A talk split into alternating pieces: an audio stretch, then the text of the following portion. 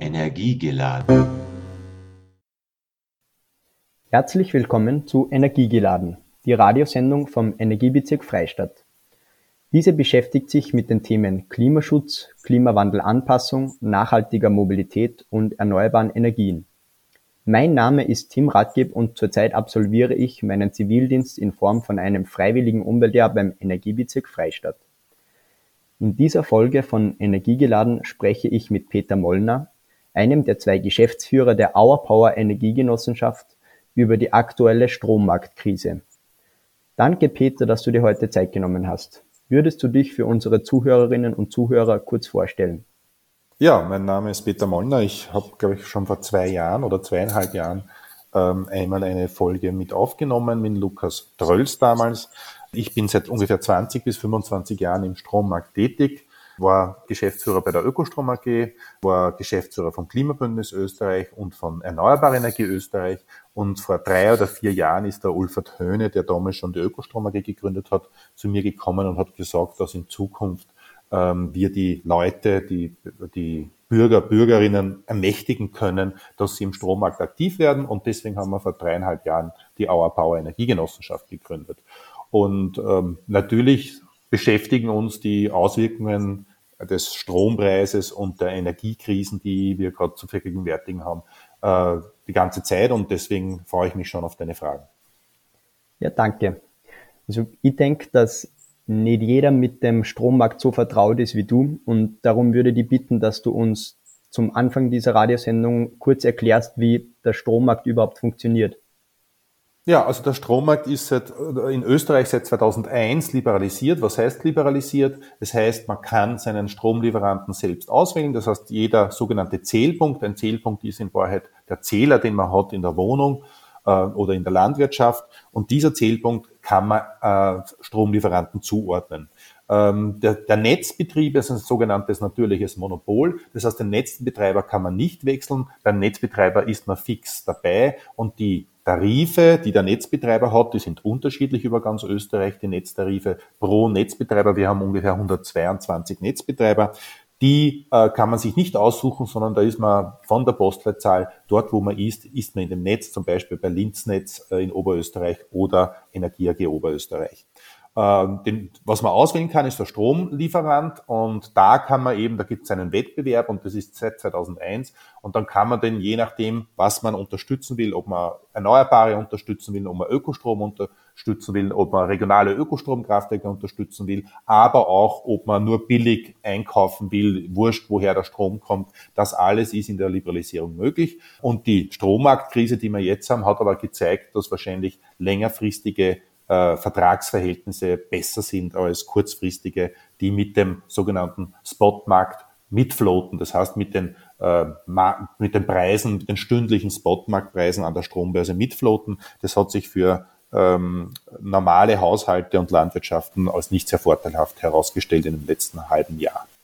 Peter, du hast uns ja vorhin schon einen kurzen Überblick über ähm, den Strommarkt gegeben. Aber seit ungefähr Herbst 2021 spielt ja der Strommarkt schon verrückt und die Strompreise sind enorm gestiegen. Aber was war eigentlich der Auslöser für die hohen Strompreise?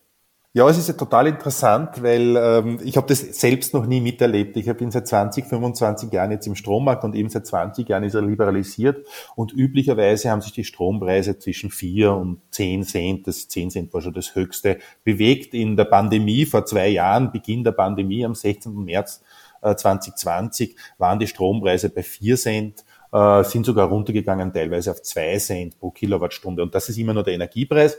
Und der Energiepreis macht immer ein Drittel vom gesamten Strompreis aus. Das heißt, ein Drittel ist der Energiepreis, den kann man auch wechseln mit den Stromlieferanten. Die Netzgebühren sind ein weiteres Drittel und die Steuern und Abgaben sind ein Drittel. Und bis jetzt hat ungefähr der Strom 20 Cent pro Kilowattstunde brutto gekostet. Und die Energiekosten waren eben zwischen zwei und acht Cent ungefähr pro Kilowattstunde. Und äh, was passiert ist, und man hat es kommen sehen, und ich kann mich noch erinnern, dass ich äh, genau äh, zwischen Weihnachten und Silvester ein Radiointerview gegeben habe, ein YouTube-Video gemacht habe und ich damals schon gesagt habe, das ist jetzt sehr gefährlich, die Situation, die ist noch nie da gewesen. Und jetzt kommt das ganz Entscheidende, Auslöser von diesen ganzen Geschichten, das heißt, diese ganze Preiserhöhungen sind wirklich Verknappungen von russischem Erdgas gewesen. Das heißt, wir haben eigentlich seit dem Frühjahr bemerkt, da ist alles noch ganz normal gewesen. Ich rede vom Frühjahr 2021 und plötzlich sind aber die Erdgaslagerstätten in Österreich nicht aufgefüllt worden. Das hat mehrere Gründe. Es gibt äh, genau drei Gründe, hat es eigentlich gegeben. Äh, das erste war wirklich so, dass damals schon, jetzt im Nachhinein weiß man es, Russland die Invasion in der Ukraine vorbereitet hat und sie durch die Gaspipeline durch die Ukraine geht. Äh, das ist die Hauptgaspipeline von Europa, hat sie einfach weniger äh, Gas geliefert, damit auch die Transitgebühren für die Ukraine weniger werden. Das sind rund zwei Milliarden Euro und das ist halbiert worden. Das Zweite ist auch gewesen, das muss man schon sagen, auch im Gasmarkt hat sich dieses Spotmarkt, also das heißt die Kurzfristigkeit eingestellt und anstatt, dass man nur langfristige Gasverträge gemacht hat, haben die ganzen Strom-Gashändler äh, in ganz Europa haben sie eigentlich 50 Prozent auf langfristige Verträge gesetzt und 50 Prozent auf Kurzfristverträge, das heißt Spotmarkt. Das heißt in Wahrheit, früher hat man 100 Prozent Langfristverträge gemacht und in den letzten Jahren hat man aber immer mehr bemerkt, dass der Spotmarkt zu billig ist und deswegen sind die ganzen Gashändler äh, zum Spotmarkt übergegangen zu 50 Prozent. Und ähm, man hat einfach dann bemerkt im Frühjahr 2021, dass die Gaspreise steigen.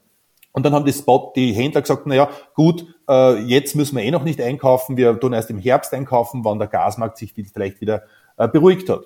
Und das Dritte ist, was auch niemand in den Mund nehmen will, was aber in Europa ähm, offensichtlich ist, ist, dass einfach die Gasquellen auch weniger werden. Das heißt, jetzt unabhängig von den ganzen vorderen Punkten, die ich gesagt habe, das heißt diese Durchleitung durch die Ukraine und ähm, dass einfach die Händler auf den Spotmarkt gesetzt haben vermehrt, ist es so, dass ähm, auch in Europa, die großen Erdgaslagerstätten sind in Norwegen, in Großbritannien und in Holland, ähm, sind einfach extrem hohe Decline Rates. Was heißt Decline Rates? Das heißt, dass aus dem gleichen Gasfeld jedes Jahr weniger Gas ähm, genommen werden kann.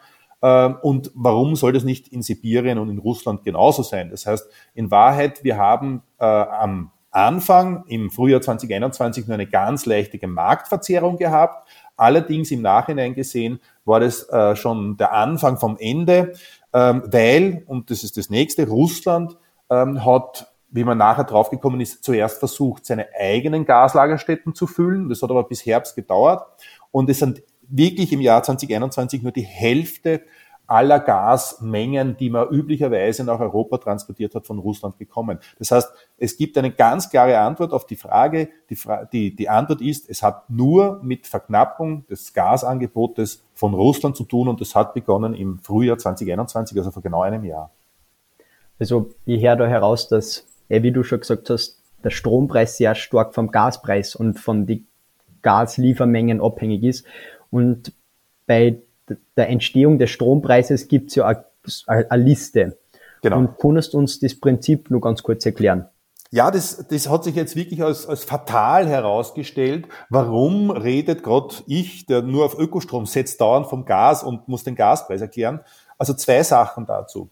Ähm, die derzeitige Krise ist eine reine Gaskrise. Das heißt, wir haben nicht zu wenig Strom, es ist nicht zu viel Ökostrom oder zu wenig Ökostrom, was produziert wird. Im Gegenteil, äh, wir haben zum Beispiel 2022 jetzt ein sehr gutes Windjahr, also die ersten Monate waren super Winderträge. Das heißt, diese Krise, die wir jetzt haben, ist wirklich eine Gaskrise und ich sage schon eigentlich dazu eine Gaspleite ähm, wie wird das, wie wirkt sich das eigentlich aus? Und, und auch selbst wir bei Our Power sind betroffen. Warum?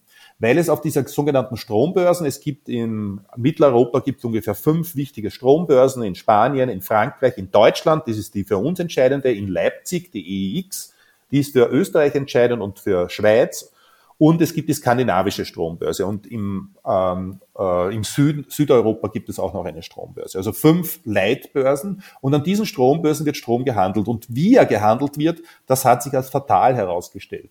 Das ist nämlich eine sogenannte Merit Order List. Was bedeutet die Merit Order List? Das heißt, die Kraftwerke noch, werden nach ihren Grenzkosten gereiht. Das heißt, das billigste Kraftwerk mit den billigsten Grenzkosten wird nach vorne gereiht und so lange, bis der Bedarf einer Stunde gedeckt ist, so lange werden Kraftwerke abgerufen. Und das teuerste Kraftwerk, und das ist jetzt dieser Mechanismus, der leider fatal ist, ist so, das teuerste Kraftwerk bestimmt den Preis für alle anderen in dieser Stunde. Und dieses teuerste Kraftwerk ist jetzt immer das Gaskraftwerk. Früher waren es Atomkraftwerke, Kohlekraftwerke, die Erneuerbaren sind eigentlich immer vorne bei dieser Liste, weil die Erneuerbaren äh, ja keine Grundstoffe brauchen, um Strom zu produzieren. Wasser, Wind, Sonne braucht keine Grundstoffe. Und deswegen sind sie bei den Grenzkosten immer viel billiger als alle anderen. Das heißt, sie sind ganz vorne in dieser Liste und hinten in der Liste sind eben Gas, Kohle und Atomkraftwerke. Und die Gaskraftwerke haben eben immer den Preis bestimmt. Das heißt, wenn das letzte Kraftwerk für diese Stunde, damit wir allen den Strombedarf decken, ein Gaskraftwerk ist, dann gilt der Preis des Gaskraftwerkes. Und das heißt, über diese Gaspleite haben wir in den Strommarkt hinein unglaubliche ähm, Preise bekommen. Äh, ich kann mich noch erinnern, ähm, üblicherweise, was ich vorher gesagt habe, geht der Strompreis zwischen 4 und 8 Cent. Das waren eigentlich üblicherweise die letzten 20 Jahre die Durchschnittspreise am Strommarkt.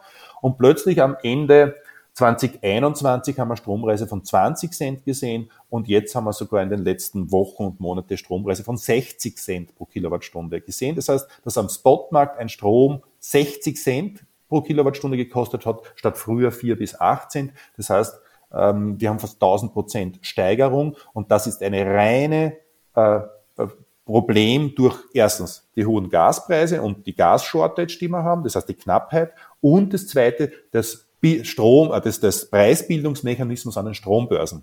Es gibt nämlich da eine, eine Verbesserung und wir fordern das auch ganz vehement ein. Und wenn du willst, kann ich diese Verbesserung dann nachher auch noch erzählen. Wir haben ja vorher schon über den Zusammenhang zwischen Strom- und Gaspreis geredet. Und natürlich, was die ganze Welt erschüttert hat, ist der Einmarsch der, von Russland in die Ukraine. Und da ist uns Europäer auch wieder mal ähm, den Einfluss von Russland auf die europäische Wirtschaft bewusst worden. Und jetzt wollte ich die fragen, gibt es Möglichkeiten, damit man unabhängiger von fossilen Rohstoffen und damit auch den Einfluss von Russland ein bisschen reduziert auf die europäische Wirtschaft? Ja, also das ist ein ganz ein wichtiges Thema, weil es ist, eine Problematik ist natürlich, also wir haben immer auf 100% Ökostrom gesetzt und seit 25 Jahren versuche ich äh, beizutragen, dass wir wirklich diese 100% Ökostrom so schnell wie möglich bekommen. Das Problem ist natürlich, äh, es gibt wirklich Zeiten, wo äh, weniger Wind ist, wo weniger Wasser ist, das ist im Winter. Äh, die Sonne natürlich weniger ist, von, von November bis Februar ist einfach die Sonneneinstrahlung weniger und dann produzieren die Photovoltaikanlagen natürlich auch weniger. Und es ist immer ein Zusammenspiel zwischen verschiedenen Quellen und das ist das Wichtige und ich hoffe, dass auch das, das Learning, also die, die, die Lehren aus dieser Krise und Pleite sind, ist, dass wir alle vier Energiequellen, die wir in Österreich haben, das ist Wasser, Wind, Sonne und Biomasse, dass wir alle vier ausbauen. Ähm, was war das Problem oder was ist das Problem und wie werden wir unabhängig? Das Problem ist, wir haben Atom und Kohle in, in Europa, vor allem in Deutschland, reduziert. Das ist auch total dringend notwendig gewesen. Auch Österreich hat letztes Jahr, was vielleicht sogar vor zwei Jahren, das Atomkraft, ah, Entschuldigung, das Kohlekraftwerk in Thürnrohr stillgelegt. Das war das letzte äh, österreichische Kohlekraftwerk. Das heißt, wir sind frei von Kohle jetzt rein von der Produktion her. Äh, der, die Deutschen haben äh, nur mehr drei Atomreaktoren rennen. Äh, das heißt, Deutschland ist auch ziemlich frei von Atom. Und es war eigentlich Gas so eine Brückentechnologie. Und ich weiß, dieser Ausdruck ist ganz dämlich, ähm, aber Gaskraftwerke, die im urbanen Raum, das heißt in der Stadt sind, wo gleichzeitig auch Fernwärme ausgekoppelt wird, das macht schon Sinn. Die können relativ schnell hochgefahren werden und wenn ein äh, Wind, äh, zum Beispiel 1000 Megawatt Wind am Netz sind und es kommt dann eine Flaute, die, die versetzt über ganz Österreich ist, dann macht es natürlich Sinn, wenn du vier, fünf Gaskraftwerke hast und die dann hochfahren können, damit du den Stromfluss äh, äh machen kannst. Und deswegen war der Plan eigentlich raus aus Öl, raus aus Kohle, raus aus Atom. Und das einzige Brückentechnologie, die wir noch irgendwie äh, wahrscheinlich für den Umbau brauchen, ist Gas. Und jetzt hat er sich herausgestellt, und das ist wirklich eine absolute Katastrophe, was da passiert, also in der Ukraine natürlich sowieso, aber wie Russland diese Macht ausnützt und wir sind komplett abhängig, also Österreich, 80 Prozent äh, des Gas, das in Österreich äh, kommt, ist aus Russland. Wir sind damit einer der am meisten von russischem Erdgas abhängig. Wir sind auch seit den 50er Jahren ganz verlässliche Partner. Wir tun äh, seit 50er Jahren mit Langfristverträgen, oft 10, 20 Jahre sind diese Verträge, Gas aus Russland importieren. Und was besonders ist auch in Österreich, wir haben sehr große Gaslagerstätten. Das sind alte Gaslager. Auch Österreich hat ja ursprünglich einmal Gas äh, erzeugt beziehungsweise aus dem Boden geholt. Wir haben teilweise in den 70er, 80er Jahren bis zu 10, 20 Prozent des gesamten Gasverbrauches über eigene äh, Förderung ähm, gemacht. Äh, das ist immer weniger geworden. Auch unsere Gaslagerstätten sind ausgebeutet worden. Und das Interessante ist, diese Gaslagerstätten können wir aber jetzt als Gaslager verwenden. Das heißt, Österreich ist einer der ganz großen Gaslagerstättenbetreiber in in Europa. Wir, wir glauben, unsere Gaslagerstätten haben ungefähr 9, 8,6 Prozent der gesamten Gaslagerstätten in Europa sitzen in Österreich. Gehören aber nicht nur den österreichischen Konzernen, viele gehören Gazprom, den, den russischen Gaskonzernen oder auch deutschen Konzernen. Und welche Rolle kann Auerpower als Marktplatz, der rein mit nachhaltig produzierten Strom handelt, in der Reform von dem Strommarkt spielen? Ja, also das ist jetzt ganz was Essentielles. Also seit 20 oder 25 Jahren propagieren wir, dass wir auf 100% Erneuerbare setzen. Die Erneuerbaren sind Teamplayer, das heißt, äh, auch wenn es hier und da Zeiten gibt, wo kein Wind ist oder die Sonne eben nicht scheint äh, in der Nacht oder auch äh, wenn es bewölkt ist, dann müssen Wasser und Biomasse zusammenspielen. Und das Problem war, durch diese Preisgetriebenheit im Markt äh, hat man immer gesagt, ja, also Wasser, Wind und Sonne, das, das ist schon gut und das soll man ausbauen, aber ja, keine Biomasse. Aber die Biomasseverstromung ist die einzige Verstromung, wie wir wirklich das Gas ersetzen können. Das heißt, wir müssen, wenn wir Gas substituieren wollen, und das müssen wir jetzt auch, ja, müssen wir auf die Biomasseverstromung setzen. Warum? Äh, Wasser, Wind und Sonne ist schon gut ausgebaut. Und das Interessante ist, wir haben teilweise im Sommer, Halbjahr, von März bis September, Oktober haben wir jetzt schon in Österreich 100% Ökostrom. Und wir von Our Power bilden das nach. Das heißt, wir haben auf unserem Marktplatz, kann man sich aussuchen, wenn man Postleitzahl und Jahresverbrauch eingibt unter www.auerbauer.coop, dann kann man, kriegt man so zum Beispiel, man gibt 4000 Kilowattstunden ein und dann kriegt man 40 Prozent von der nächstgelegenen PV-Anlage, die auf unserem Marktplatz ist, 30 äh, Prozent vom Windrad und 30 Prozent von der Wasserkraft. Das heißt, wir bauen dieses Energiesystem, das wir in Zukunft brauchen, im Our Power Marktplatz nach. Und, aber das Essentielle, und das ist auch eine der Lehre von, von jetzt, ist, wir müssen viel rascher Biomasseverstromung weiter ausbauen. Es gibt da eine gute Zahl. Wir haben in Österreich rund 2400 Biomasse-Nahwärmeanlagen. Das heißt, es sind Biomasseanlagen, wo Wärme produziert wird aus der Biomasse. Und wir haben rund 2100 Gemeinden. Das heißt, man kann sagen, dass jede Gemeinde in Österreich hat zumindest eine Biomasse-Nahwärmeanlage. Natürlich gibt es auch Gemeinden, die ein bisschen mehr haben, weil wir haben insgesamt 2400 Biomasse-Nahwärmeanlagen. Aber da wird nur Wärme produziert aus Biomasse. Und aber das Interessante ist, wann diese Wärme produziert wird. Das heißt, sie wird genau von Oktober bis März, also genau jetzt, wo die kalte Jahreszeit ist, fahren diese Biomasse-Nahwärmeanlagen hoch.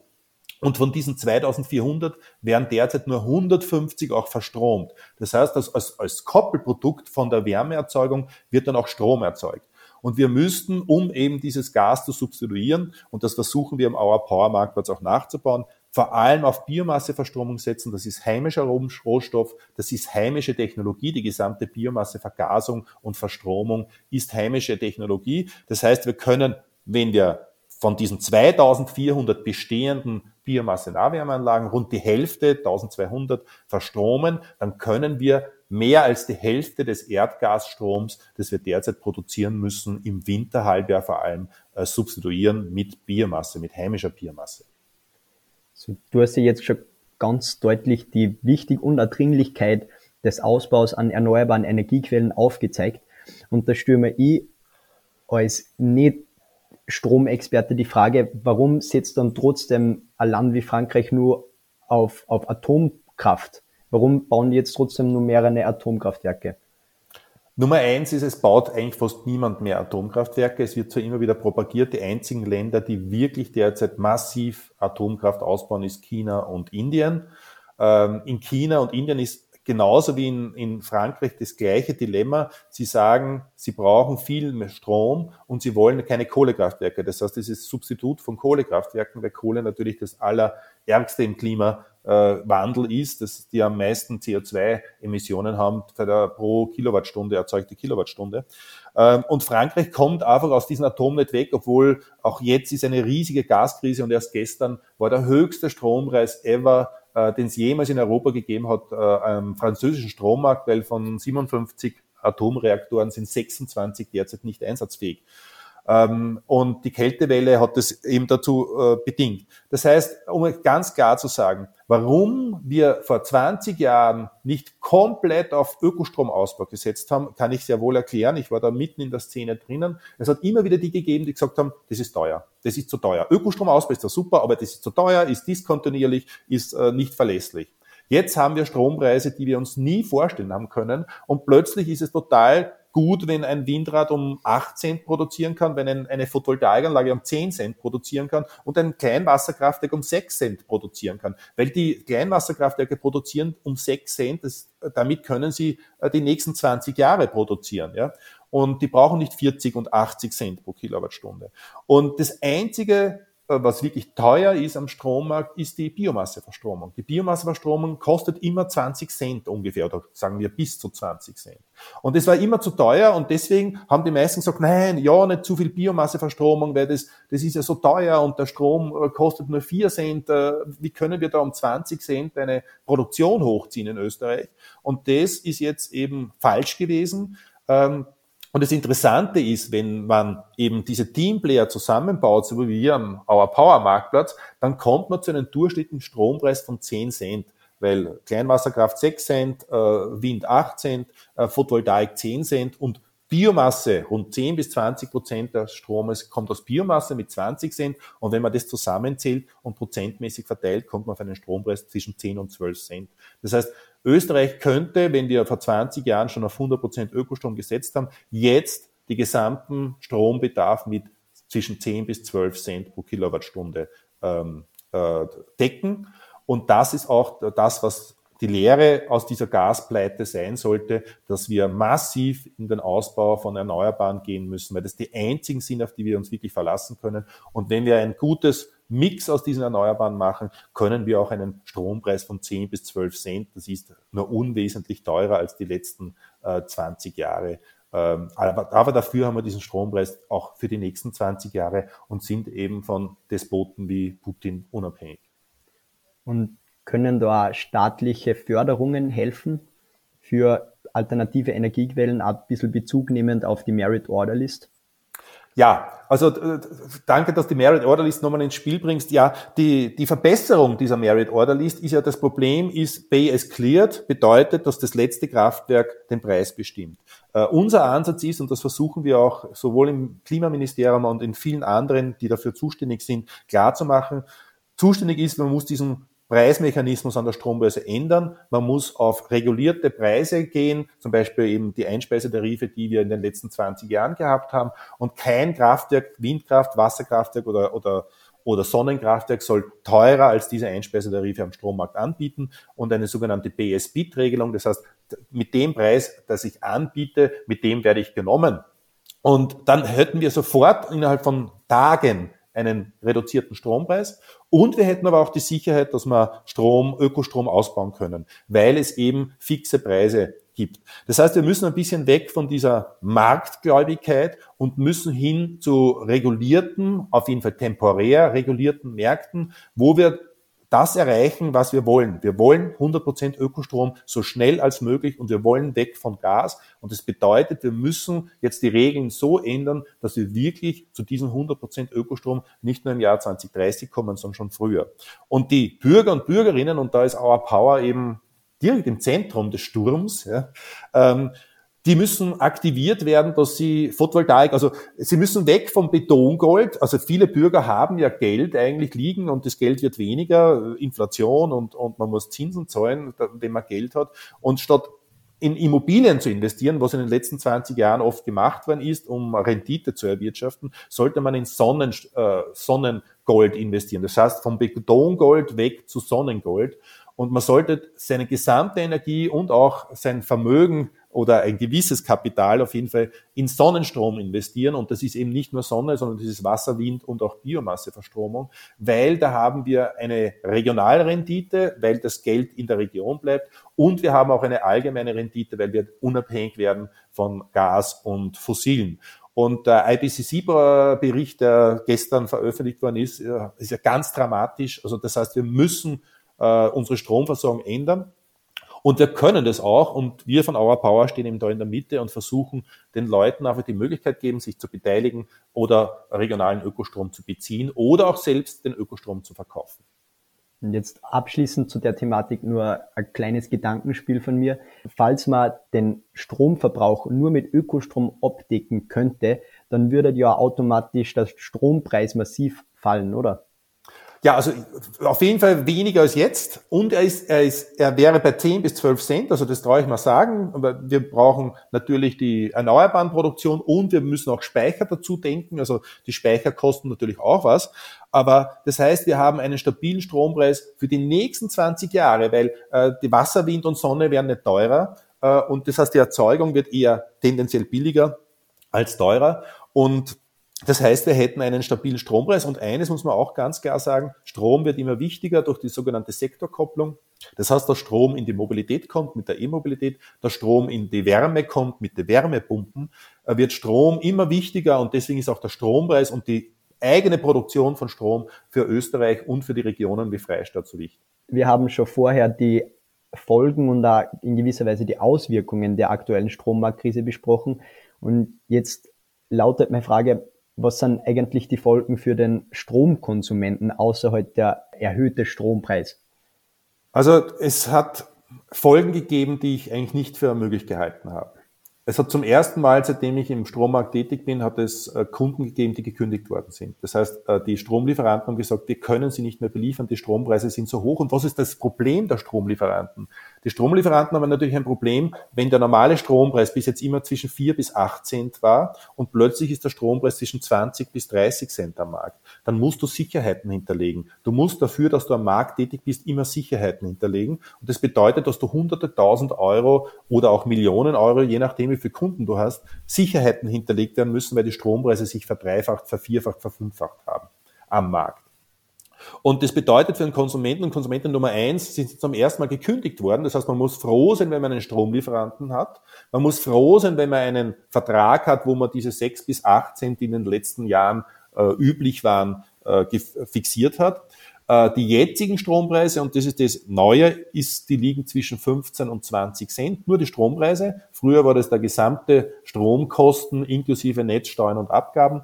Und deswegen hat auch die österreichische Bundesregierung ist eingeschritten und es gibt äh, die Elektrizitätsabgabe ist komplett reduziert von, von 1,5 Cent auf 0,1 Cent. Das ist das geringste, was man laut EU-Richtlinien äh, an E-Abgabe verlangen darf. Es gibt keinen erneuerbaren Förderbeitrag, der ungefähr 1,5 bis 2 Cent ausgemacht hat. Das heißt, insgesamt hat die Bundesregierung jetzt mit dem Paket, ich glaube, das jetzt in Kraft tritt mit März oder April, ähm, hat, hat sie vier bis fünf Cent von diesen höheren Strompreis, also wir reden von 15 bis 20 Cent, wenigstens ähm, reduziert. Es wird aber trotzdem, und das ist leider so, es werden alle höhere Strompreise bekommen. Und das Interessante ist aber jetzt, beim Our Power Marktplatz ist der Strompreis gleich geblieben, weil wir ja langfristige Verträge, oft sieben Jahresverträge mit Kleinwasserkraft, Wind, Sonne und Biomasse haben.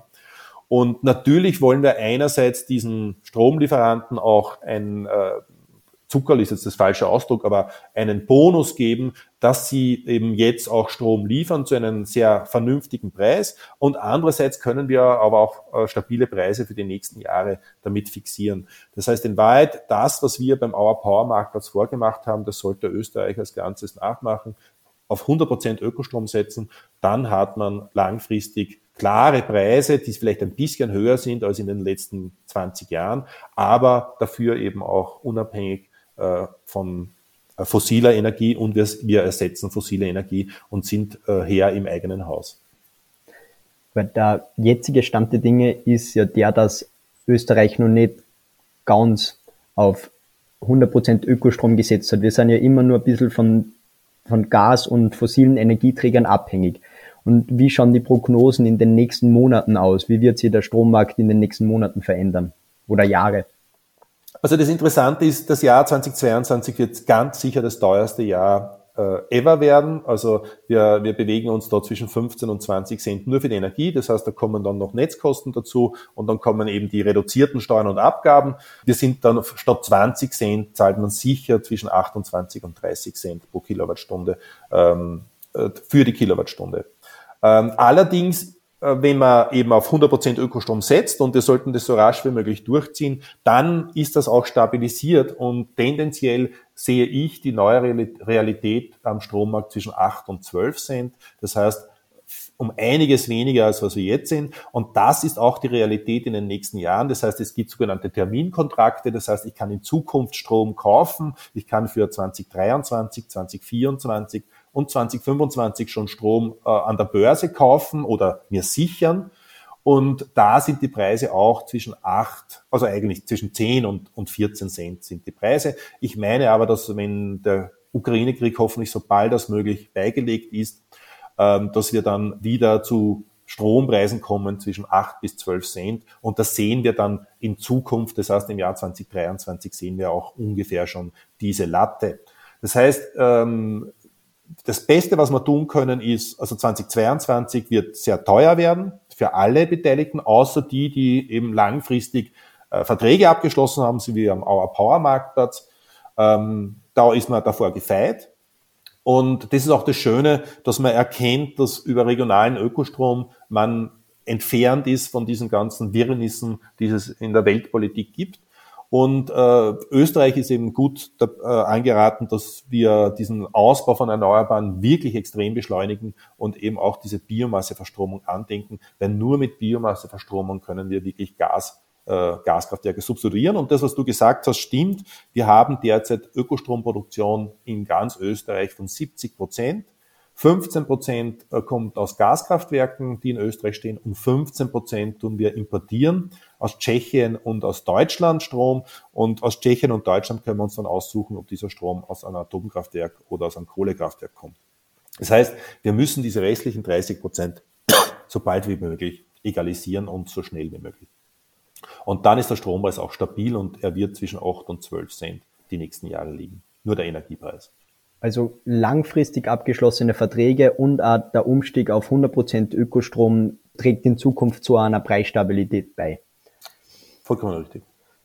Aus der jetzigen Strommarktsituation kann man ja sicher einen Lerneffekt, außer dass wir zu 100% auf Ökostrom umsteigen müssen. Welche Dinge kehren am Strommarkt sonst noch geändert, um solchen Krisen zukünftig vorzubeugen? Nummer eins, 100% Ökostrom setzen und zwar wirklich bedingungslos. Ja. Nummer zwei, wirklich äh, einen, ein Portfolio ähm, von Erneuerbaren zustande zu bringen, das nicht nur im Sommer 100% Ökostrom abdeckt bilanziell, sondern auch wirklich lastgenau im Winter 100% Ökostrom zur Verfügung stellt. Und Österreich muss auch versuchen, vom Importeur von Strom wieder zum Exporteur zu werden, weil Österreich hat das Potenzial dazu.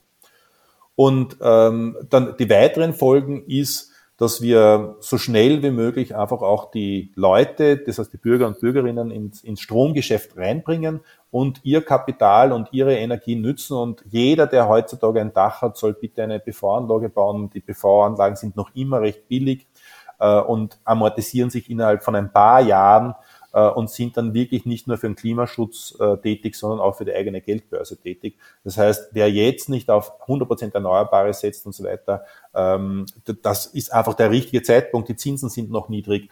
Ähm, das heißt, ähm, wir sollten alles versuchen, dass wir diesen Boom, den wir brauchen, beim Ausbau von Photovoltaik, Wind und äh, Biomasseverstromung, dass wir den so schnell wie möglich in, in Gänge setzen. Und das ist eigentlich der wichtigste Aspekt, die Bundesregierung hat es geschafft mit einem Erneuerbaren Ausbaugesetz. Wir erwarten aber derzeit auf die Verordnungen, die äh, die Marktprämie und die Investförderung äh, äh, fixieren.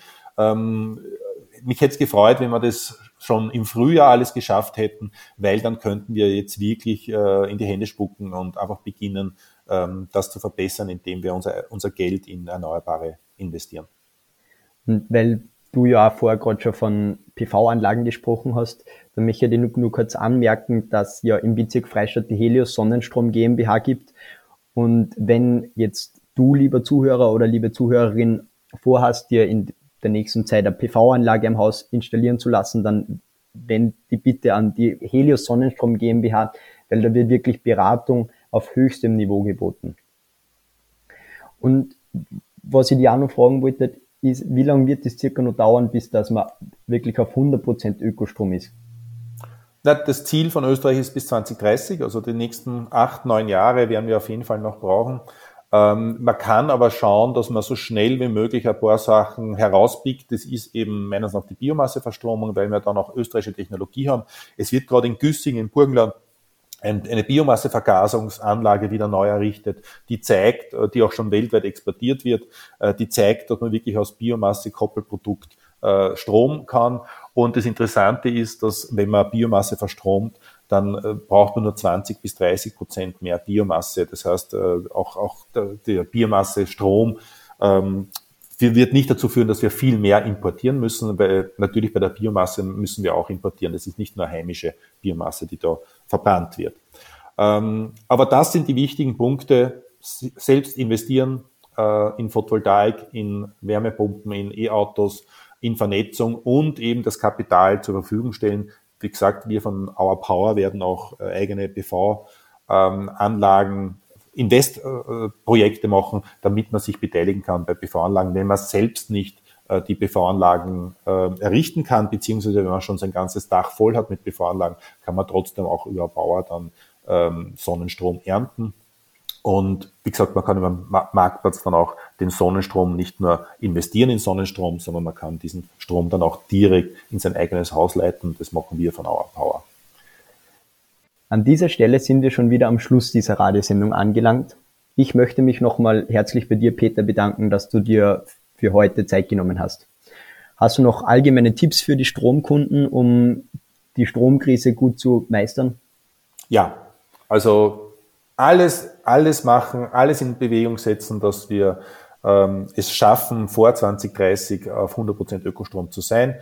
Das heißt, wir müssen Windparks uns überlegen, wir müssen uns äh, alle Dächer, wenn es geht, mit BV Max machen. Was heißt BV Max? Nicht nur eine Eigenstromversorgung zu machen mit 5, 10 kW, sondern wenn ich 20 kWp auf das Dach legen kann, dann bitte auch 20 kWp äh, äh, errichten und den Überschussstrom kann man dann zum Beispiel am Our Power Marktplatz vermarkten. Es kann selbst seinen, seinen Preis bestimmen, derzeit 10 Cent ungefähr und kriegt dann eine sogenannte Rendite, eine Klimarendite für die nächsten 10 bis 20 Jahre. Also nicht nur, dass man ein bisschen monetär was bekommt, sondern auch, dass man dazu beigetragen hat, dass wir von diesen fossilen Energiequellen wegkommen und das Geld in der Region bleibt. Und das ist äh, einfach die Devise und da, sowohl der EBF als auch Helios sind da herausragende Beispiele, die in der Region wirklich sehr viel bewirkt haben. Aber das ist erst der Anfang. Wir müssen da noch wirklich weitergehen und, und auch schneller und effektiver werden. Ja, danke. Ich möchte mich auch bei euch, liebe Zuhörerinnen und Zuhörer, bedanken, dass ihr euch diese Ausgabe von Energiegeladen bis zum Schluss angehört habt. Der Energiebezirk Freistadt veranstaltet am 9. April von 9 bis 16 Uhr eine Pflanzaktion. Um den Wald wieder wachsen zu lassen, startet der Energiebezirk Freistadt gemeinsam mit dem Forstdienst der BH Freistadt Pflanzaktionen. Unter dem Motto Waldinseln im Energiebezirk werden erstmals im April mit interessierten Bürgern Bäume gepflanzt. Waldflächen, die vom Klimawandel zerstört wurden, werden in Workshops unter der Fachbegleitung von Waldhelfern klimafit aufgeforstet. Die freiwilligen Helferinnen und Helfer erfahren dabei hautnah, wie klimafitte Wälder entstehen, was sie zum Wachsen benötigen und welche Vorteile für Menschen und Klima damit verbunden sind. Egal ob jung oder alt, Neuling oder Waldprofi, jeder und jede ist herzlich dazu eingeladen, mitzumachen. Für Verpflegung ist natürlich gesorgt. Weitere Informationen zur Anmeldung findet ihr unter www.energiebezirk.at slash Waldinseln. Weiters veranstaltet der Energiebezirk Freistadt vom 2. bis 6. Mai 2022 die Klarbodenwoche. Die Veranstaltungsreihe behandelt zentrale Fragen zu Bodenqualität und Klimawandel folgen und richtet sich an Landwirte und Landwirtinnen und interessierte Bürgerinnen und Bürger. Als Auftakt findet am 2. Mai um 20 Uhr die Filmvorführung Unser Boden, unsere Erde mit anschließender Podiumsdiskussion im Kino Freistadt statt. Am 3. Mai um 19.30 Uhr diskutieren drei Experten in einem Online-Fachvortrag über das Thema Kann Humus unser Klima retten? Anschließend wird am 4. Mai ein Feldtag in St. Leonhard bei Freistadt organisiert. Mit Hilfe eines Bodenkoffers und digitalen Spatens werden landwirtschaftliche Böden analysiert und die optimale Nutzung abgeleitet. Am 5. Mai um 20 Uhr findet im Gasthaus Marder ein Fachvortrag zum Thema Hangwasser und Bodenabtrag statt. Matthias Laudacher vom EBZ und Peter Meyer von der FF Käfermarkt steuern den fachlichen Input bei. Am 6. Mai um 14 Uhr findet eine Halbtagesexkursion zur Kompostieranlage von Christoph Stüttenbauer, welcher mit dem Kompostka 2021 prämiert wurde, in Wartberg ob der Eist statt. Anschließend berichtet Gottlinde Reitenmeier vom BAV über den Bezirk Freistadt als Vorzeigeregion in der Kompostierung. Nähere Infos zum Programm und Anmeldung findet ihr unter www.energiebezirk.at slash Bodenwoche. Diesen Podcast gibt es wie immer auf der Website des Freien Radio Freistadt und auch auf Spotify unter Energiegeladen zum Nachhören. Hiermit verabschiede ich mich auch endgültig und wünsche euch noch einen schönen Tag.